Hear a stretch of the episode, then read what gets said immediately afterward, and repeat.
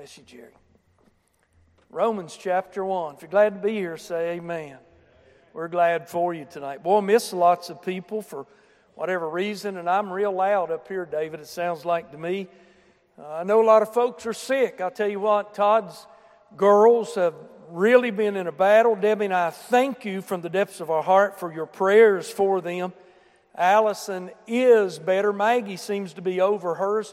Matter of fact, Debbie got a text from Misty, and she told uh, Debbie how she felt and how Allison was doing, and she said Maggie's taking care of both of us. So that's, that's kind of sweet. But uh, Allison's still got a ways to go. She has been a very, very sick child. I'll tell you, when a, when a teenager tells her mom or dad, Look, I need to go to the hospital, you know they're sick.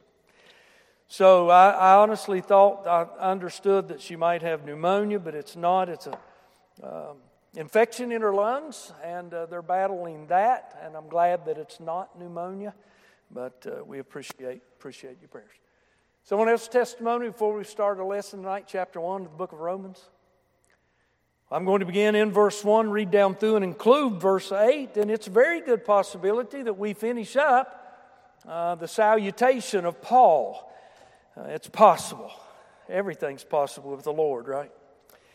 Paul, servant of Jesus Christ, called to be an apostle, separated unto the gospel, which he had prom- the gospel of God, I'm sorry, the gospel of God, which he, meaning God, had promised aforetime by his prophets in the Holy Scriptures, concerning his Son Jesus Christ our Lord, which was made of the seed of David according to the flesh and declared to be the Son of God with power according to the Spirit of holiness by the resurrection from the dead or out from among the dead, by whom we have received grace and apostleship for obedience to the faith among all nations for his name, among whom are ye also, called of Jesus Christ, to all that be in Rome, beloved of God, called to be saints. Grace to you and peace from God our Father and the Lord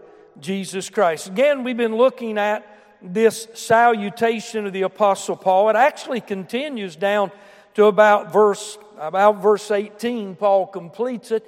But uh, it's one of the longest. No, actually, it is the longest the Apostle Paul has written in any of his epistles. And the love that Paul had for the church of Rome, having been there, he wanted people to know him. He wanted them to be introduced to him and get to know him in a long distance way so that when he did get there, they would know something about him. A boy had a heart for God or for the people of God and the work of God, and we'll find that out in the next section, verses 8 through 13, when we look at the heart of the Apostle Paul.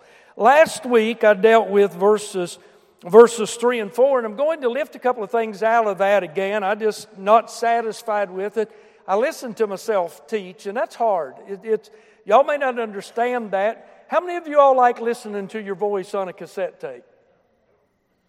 Yeah, I mean, it's hard. It, you, you ever have a teacher to anybody in the class get their fingernails on a bulletin or on a blackboard and just, you know?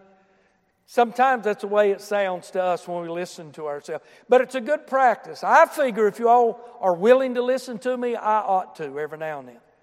I'd honestly, and, and to check, you know, see if I see how, not if, see how many crazy things or dumb things I wanted to say, I say. But, uh, but anyway, it's a good, it's a good practice. It, it is a good exercise, but it's hard. But I want to lift a couple of things back up.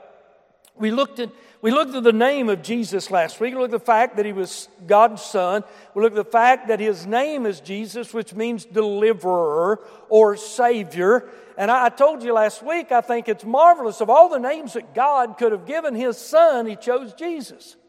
But when you begin to think about it, there's no other name that God could have given his son because that's who he was and what he came to do to deliver and save people from their sins. We looked at his title the word Christ, that's his title.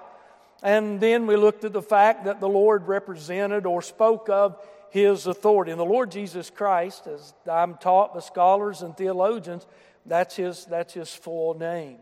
But I wanted to back up a little bit and, and kind of destruct these two verses again just a little bit because look at the parallels that's in it. Look at verse 3 where he said, he said, now look, he, he said the Old Testament, this gospel of God plus the Old Testament, in essence, is all about Christ. That's exactly what he said. We looked at some scriptures in Luke chapter 24 on the day of Jesus' resurrection, how that he spoke and referred the two on the road to Emmaus back to the Holy Scriptures, back to the law, the prophets, and, uh, and uh, uh, the Psalms. All that was in the Scripture, shouldn't, shouldn't the Son of Man fulfill all of it? Uh, that evening, when they met back up in the upper room that, uh, of that same day, Jesus referred them back to the Scriptures. That's when he gave the division of the law of Moses, the Psalms, and the prophets. So uh, he said those things were concerning his Son, Jesus Christ our Lord. Now, watch this. Watch this in verse 3. Made, which was made of the seed of David according to the flesh, and declared to be the Son of God with power, according to the Spirit of holiness, by the resurrection from the dead. Now, we dealt with that to some degree last week, but I, I, I want us to do a little bit more to it. I want us to tear it down. Look, when you begin to think about when you begin to think about Jesus being made of the seed of David, that talks no doubt about his humanity. No doubt it talks about him being uh, God manifest in the flesh. No doubt it talks about him being a man. And when you look at that, at the next verse, when it says he's declared to be the Son of God, that no doubt talks about his divinity, his deity, the fact that he is God, was God, and always shall be God. But, but, but look at what verse 3 says, which was made of the seed of David. Now, if you remember last week, I made mention, I know other places the Word of God says he was born, right? Born of a Virgin Mary. Uh, but here in this verse and in Galatians 4 4, he was made, made of the seed of David. The Bible says in Galatians 4 4 and 5, when the fullness of time was come, God sent forth his Son, made of a woman, made under the law. I got to digging in that word just a little bit today, and I'm not going to exhaust it. Believe me, I never exhaust anything but myself. Um, but but I, I, do want to go a little bit deeper with that and give you something that uh, that I found out about that. When you begin to think about the word "born," that would have the idea of coming into existence. Would you agree with that? Everybody in here that's experienced a birth, say Amen. You didn't exist anywhere except in the mind of God before the day of your birth. And when mother gave you birth, of course, you'd been alive nine months before that, roughly that time. You've been, been a late baby, an early baby.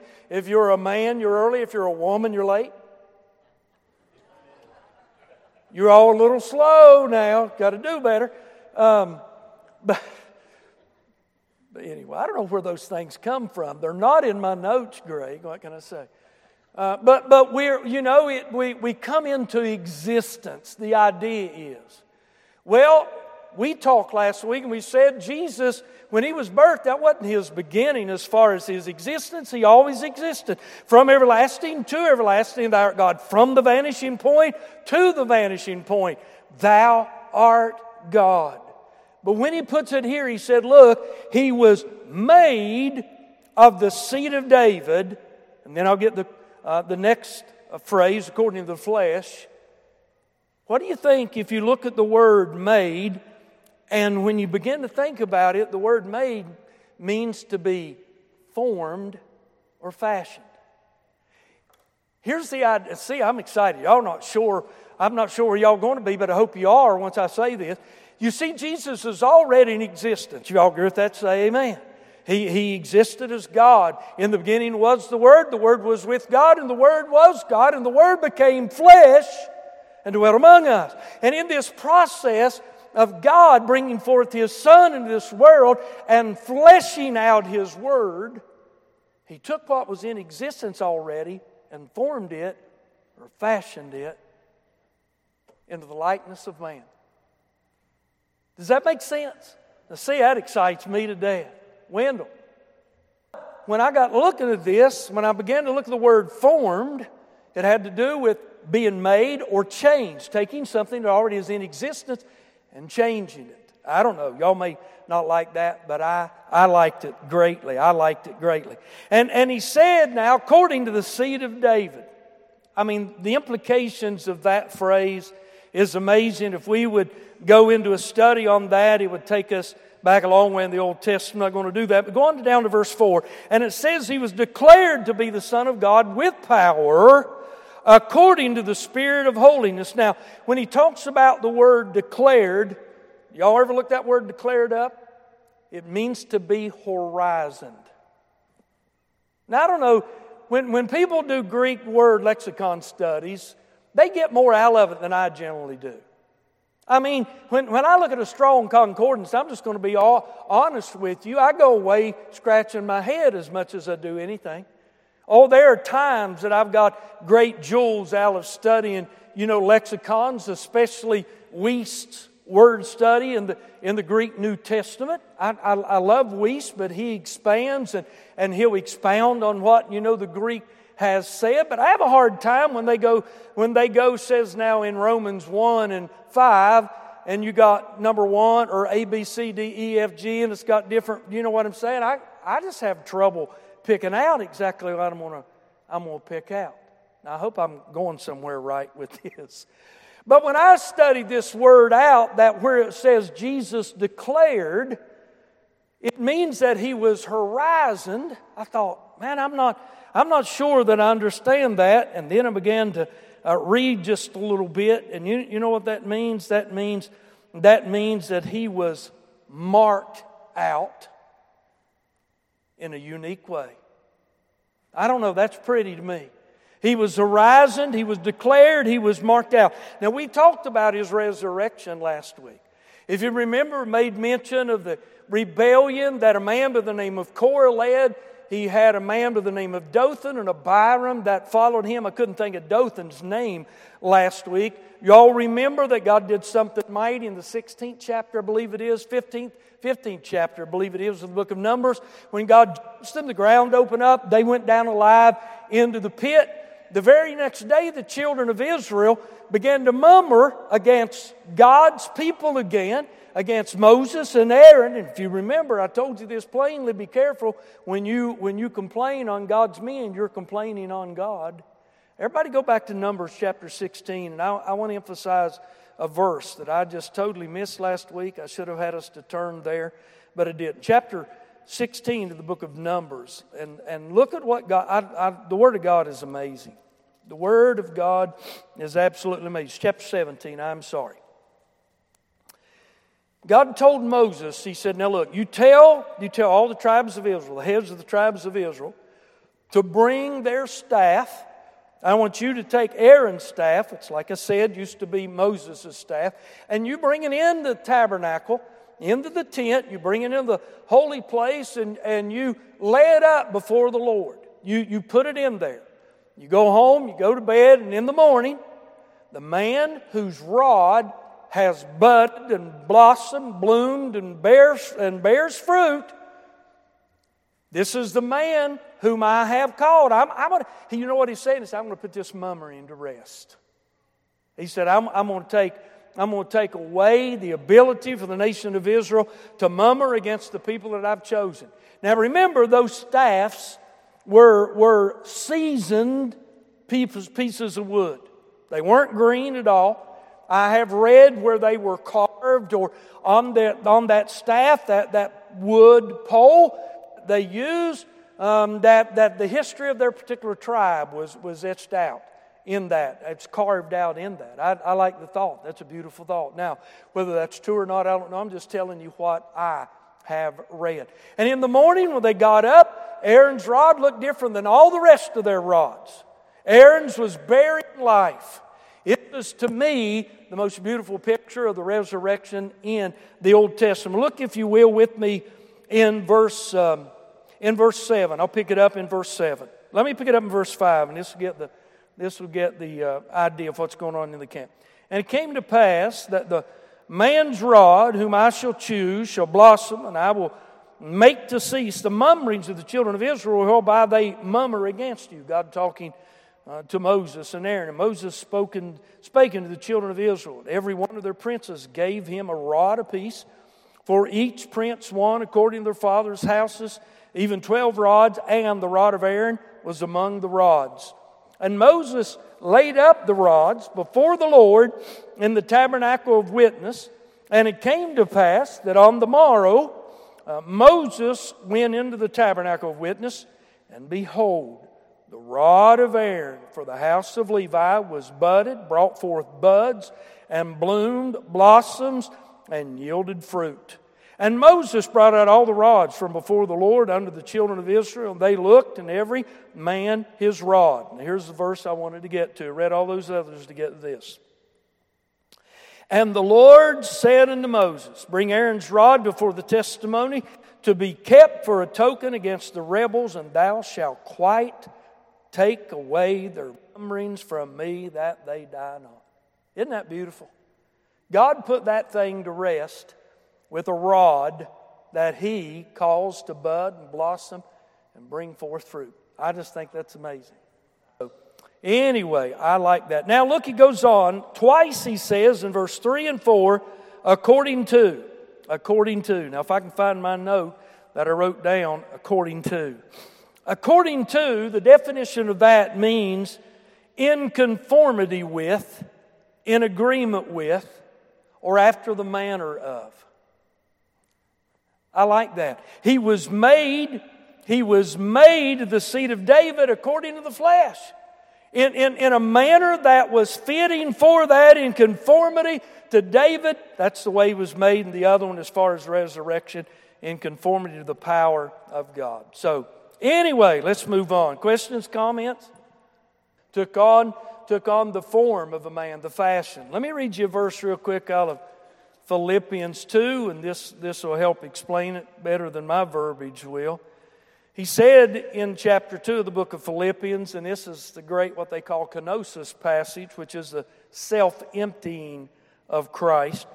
In verse 6, who being in the form of God thought it not robbery to be equal with God, but made of himself no reputation, took upon him the form of a servant, and was made in the likeness of man being found in the fashion as a man, he humbled himself, became obedient unto death, even the death of the cross. So there are the words fashioned and formed that I had in my definition that goes right along with what I was trying to bring out and explain. Verse 5. And he says it's by this man who was made uh, uh, in the flesh uh, from the seed of David who was proven or declared, horizoned, or marked out as the Son of God by the resurrection of the dead, by whom we have received grace and apostleship for obedience to the faith among all nations for his name's sake. Now, we, we talked about apostles and apostleship and the office of the apostles sometime, sometime back, and I told Mike that we'd look at this and deal with it a little bit more again when we got to verse 5. Philip, can you remember the text that you sent me? Can, can, you, can you explain your thoughts on that again? Do you remember how you wrote them to me in that text? When you broke it down, and just for instance, like to kind of prime your mind, you said, By whom, speaking of God, we talking about the Christians, and you remember that? And I enjoyed that. I remembered it. That's why I was asking if you remembered, if you'd care to share. And it says, listen now, by whom, by God, we have received grace, the ability now. It's not talking about saving grace, and I'll show you that in a minute. The, the grace uh, and apostleship, which we've been called to. Everybody, everybody in here saved, say amen. Well, you know, the Bible gives us the commission that we are going to all the world and preach the gospel. We're, we're to make disciples, all of us, not just the pastors, not just the, not just the apostles, not just the um, uh, prophets or, or the evangelists or the pastors and the teachers, all of us. All of us have been commissioned. And I like what I like what Brother Philip had to say. And he says, for obedience unto the faith among all nations for his namesake, we've got a message to take to everyone. But let's break it down just, just a little, just a little bit more. Here he said in, in verse 5, he said, By whom, you know that's by Jesus Christ, we have received grace. Somebody tell us what grace is. Unmerited favor. And we like that. That we know that we're saved by grace through faith. No other way. It is a gift of God. The word grace means unmerited favor, meaning that it is something that God gifts us with. Not that we deserve it, we needed it. I could go back and give you uh, how the Greeks coined or came up with the word grace, but I don't think the Lord would want me to take that time. But it's a remarkable thing, remarkable thing to know. But is that the only way grace can be applied, or is that the only definition that grace has? How, how does grace affect us in our life? It affects all parts. And that's well said. That covers it all. It, it, it, covers the fact of us being saved, staying saved, and everything that we do because we are saved. Here, I believe the word grace is speaking about here, and, and uh, we're going to, going to try to show you that, is that this has to do with the enablement God gives us to be a Christian and also to perform those ministries that God has enabled us to do. Everybody in here, everybody in here, with all my heart, I believe, I know, according to the Word of God, you've got some gift. If you agree with that, say amen.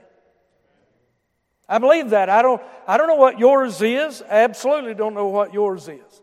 I've heard my brother talk about, don't know why, you know, the Lord's got him here or whatever, but, but he cuts grass every summer, and the grounds, along with the others that cut it, look really good. Say amen there. That's a ministry. That is a ministry. If the only thing that you do when it comes time for us to eat, when we have church dinners, is to make lumpy mashed potatoes, make them. That's a ministry. And don't worry that you can't come down here and cut grass. You'd probably get in their way anyway. I can't sing in the choir. Don't get in the choir then. If you can't carry tune in a bucket, don't get in the choir unless you just go up there to pray. You understand what I'm saying? I mean, we've all got a gift. We've all been enabled by God's grace to do whatever it is we do. To do. Turn to the book of Ephesians, chapter 4. No, it's a good point, Judy. Not every gift is a visible gift. And we're going to go on and pick up the word apostle here in a minute, too, because Mike uh, brought, brought a great statement with that the week after we were talking about, and I'm going to highlight it. Matter of fact, Philip just said. But look what he says in chapter 4 of the book of Ephesians. I'm going to pick it up in verse 4, and I'd like to read down to and include verse 16. I probably won't, may have time, but I'll see what the Holy Spirit says. Chapter 4 of the book of Ephesians, beginning of verse 4 There is one body, one Spirit, even as you're called in the hope of your calling called in one hope of your calling, one Lord, one faith, one baptism, one God and Father above all, through all, and in you all. But unto every one of us is given, what's the next word? Grace according to the measure of the gift of Christ. Now, when you begin to look at that, you can say, well, that gift that Christ gives us is salvation. Well, it is a gift. But if you read this in the context of where this uh, is written and what Paul was teaching, he's not talking about the grace that causes us to be saved. He's talking about the grace that God gives us after we're saved to serve Him, to be able to serve. Y'all know we can't do anything without the grace of God. We're saved by grace, we live by grace, we're kept by grace, we die by grace. We'll be eternity, eternity about grace. See, when look, because I'm, I'm gonna, I'm gonna I'm going to testify to my ignorance. Where I grew up, and, and as I was growing up, I didn't know that there were any more gifts, you know, really, other than, you know, teaching and preaching and singing in the choir. I mean, I, you know, or not gifts, but ministries. I, I, I thought ministry was limited. Hey, and probably you did too. But I have learned as a pastor I've, I've tried to figure out how can I measure, how can I gauge when a church, quote unquote, is arriving, is getting to the place where God wants it to, what He's intended for it to do. And here's my progression, my evolution. I thought, well, it's got to be in numbers. It's just got to be in numbers. The number of people that attend got to be in numbers. Well, numbers are important. There's a book, no numbers. In the book of Acts, he counted numbers. Numbers are important, they represent souls. So they are important, but the Lord said, No, that's not it. I went for a little while longer and I thought, Well, I had the wrong number. As I grew and learned, I began to look at another number on the bulletin on the registry, like we got out here digitally now. The money that people were getting, how, many, how much they tied and their offerings above their tithe, just how it, was a good representation of how spiritually fit and well the church was. You get a bunch of sheep that's not real happy, they don't give a lot. But when they're content, they're happy, they're fed. I mean, I mean, you know what I'm saying? Things they give, and I thought, well, that's it. That's the number. I was still stuck up on number, and I went for a long time. The Lord didn't say anything, and He said, "That's not it." Do you know where I'm at now? And I've had this for several years. It hadn't changed yet. It still may. I come to learn that a church is getting to the place that God intends for it to, to be, when every member in that fellowship of faith is doing what God has enabled them to do, gifted them to do, and enabled them to do to minister to the glory of God and to the benefit of everybody else in that place. Whether it's seen or unseen, if they're doing it from their heart. I just talked to a preacher friend of mine. I brought him down here yesterday, I took him out to lunch. His wife just recently passed, and he'd been on my heart, and I brought him down so he got time to go see the church. He, he was just blown away with this place. Just bragged and bragged and bragged on just just so happy with what the Lord was, was doing with us. You know what? I don't know what I was going to say after I said that now. It may come back and it may not at this age. But anyway, whatever it was, it was, it was a good point. It went right with this. Wendell, your gift is visiting hospitals. You enjoy that, don't you? You, call, you, you, you love it. It's, it's, it's something, I mean, I mean, counselor. I mean, you know, he's, our, he's one of our tech men. Dave's one of our tech men. Jason Walls, I'm telling you what, well, I've watched him grow in the last, what, two or three years. Just amazing.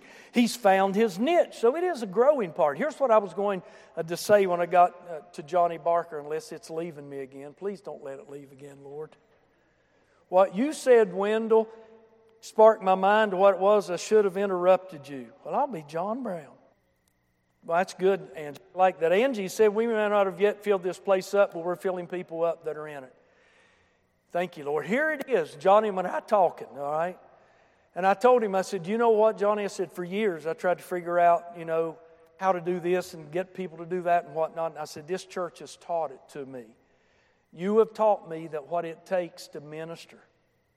Everybody is in ministry of some sort. If everybody heard me say that, say amen. You see what I was trying to say a while ago? I didn't say it so well. I thought the only ministry that could be done was pulpit ministry. Somebody taught or preached, a deacon that led serve, that kind of thing. My understanding, like Wendell said, was limited. But ministry, and when a church is getting to where God intends for it to be, everybody, because here's the key they love the Lord, will be doing what they can to glorify God and to edify their brothers. Doesn't that make sense before I ask you? Does that, does that resonate in your heart? But I like what you just said. Thank you, Lord. Lord, mercy. That's what God does. God doesn't give, God doesn't give to me the measure of grace for your gift that you need. He, he gives you what you need, He gives me what I need. He measures it out. He doesn't give me more than I need or less than I need. Does that make sense in this? It, it's according to the gift that God gives us. He matches, matches or measures the grace needed for the gift that he calls us to. Let me read this on down. It'll become a little bit more clear, maybe. Wherefore he saith, when he ascended on high, led captivity captive, gave gifts unto men. Now, that he ascended, what is it? But he also descended first to the lower parts of the earth. He descended as the same that ascended far above all the heavens, that he might fill all things, and he gave. All right, there he's graced. These people that are already saved, some apostles, some prophets, some evangelists, some pastors, teachers.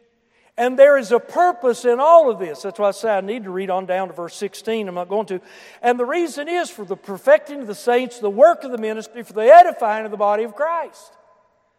When we do what we're supposed to do as a body, We minister one to another and glorify God. And let me, let me take it a little bit further. If I can find the verse really quick, I believe I know where it's at, the book of Acts, chapter 13. Um, that's where I'm going to look. Ah, there it is. Everybody turn, turn quickly to the, book of Acts, chapter 13. Really, really quick. Read verses 1 and 2. And there's a great phrase in here, something that we don't think very much of. This is a great passage, and, and this has to do when Paul was set aside him of Barnabas in, in, in missionary work. Now, there were at the church. Um, that was at Antioch, certain prophets and teachers as Barnabas, Simeon, that was called Niger Lucius of Cyrene and, uh, and uh, Manan, Man, that word, which had, yeah, what is it? Manaean, thank you. Um, if I'd had time to practice it, I could have got it. I'd have Googled it. Which had been brought up with Herod the Tetrarch and Saul. And as they ministered the Lord and fasted, the Holy Ghost said, Separate me, Barnabas and Saul. Notice, notice the order there. That's important. It'll change later.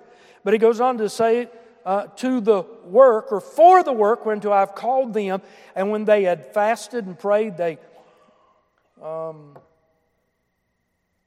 there it is. I, I went past that. I read it too fast. Look here at the beginning of verse 2. And they ministered to the Lord.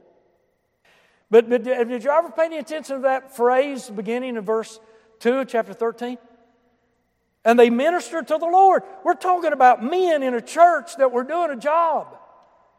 They were, they were coming together. They were being a part of the called out assembly. They, they were teaching the Word of God. They were learning the Word of God. They were encouraging each other. They were praying for one another. They were walking for the Lord, walking with the Lord, walking one. Are y'all? And and do you ever think when we come here, friend, we don't only minister to each other, we minister to the Lord? So does this make sense? Ministered to the Lord. I don't know. I remember when I learned that, I heard a man preach on it, and it just kind of blew me away. But this measure that we get, the enablement, is the grace of God. I preached a message one time on grace. And it means, it means so, so many things. I mean, the word grace has more than one definition. Let's move on. Let, us get done with this. Sometime, one, sometime back when uh, Spurgeon was in the tabernacle, the metropolis tabernacle, can't think exactly the proper name. Somebody asked him if, if he had showed them the boiler room. And he said, Yeah, I'll, I'll take you to the boiler room. Took him downstairs in the church and went by several rooms, and one was had the door closed, and he opened it up. When he opened it up, there was about a hundred men on their face before God praying, and Spurgeon looked at him and said, "That's our boiler room." So prayer is such an important, important thing. Well, let's finish this. I'm not going to spend because I don't have time. There's a lot in here. Look what he said in verse six, seven, and eight. He said now, he said, for obedience, he said, receive grace and apostleship. Let me go back to that. I don't want to pass that up. The word apostle comes from apostolos in the Greek. Apostolos is made up of two words, apo, A-P-O, and stellos, S-T-E-L-O-S, which means apo means from, and stellos means sent. So when you look at apostle, when you look at the word apostle as a group, special group called by Jesus Christ, chosen by our Lord, we find here's the key the big A, apostle, or the office. See, Mike came back the week after he and a friend had been talking, and undoubtedly his brother is one of those he'd been talking to, and they decided that there would be like you've got a big G God and a little g God to emphasize a difference in the Word of God. If we looked at this, the word apostle, as big A, speaking to, referring to those goes, those that have been called and chosen by Jesus Christ Himself into an office. The big A, the little A, are those like Barnabas, Linus, I believe was one of them, a few others that had the designation of apostle or an apostleship, which could cover all of us.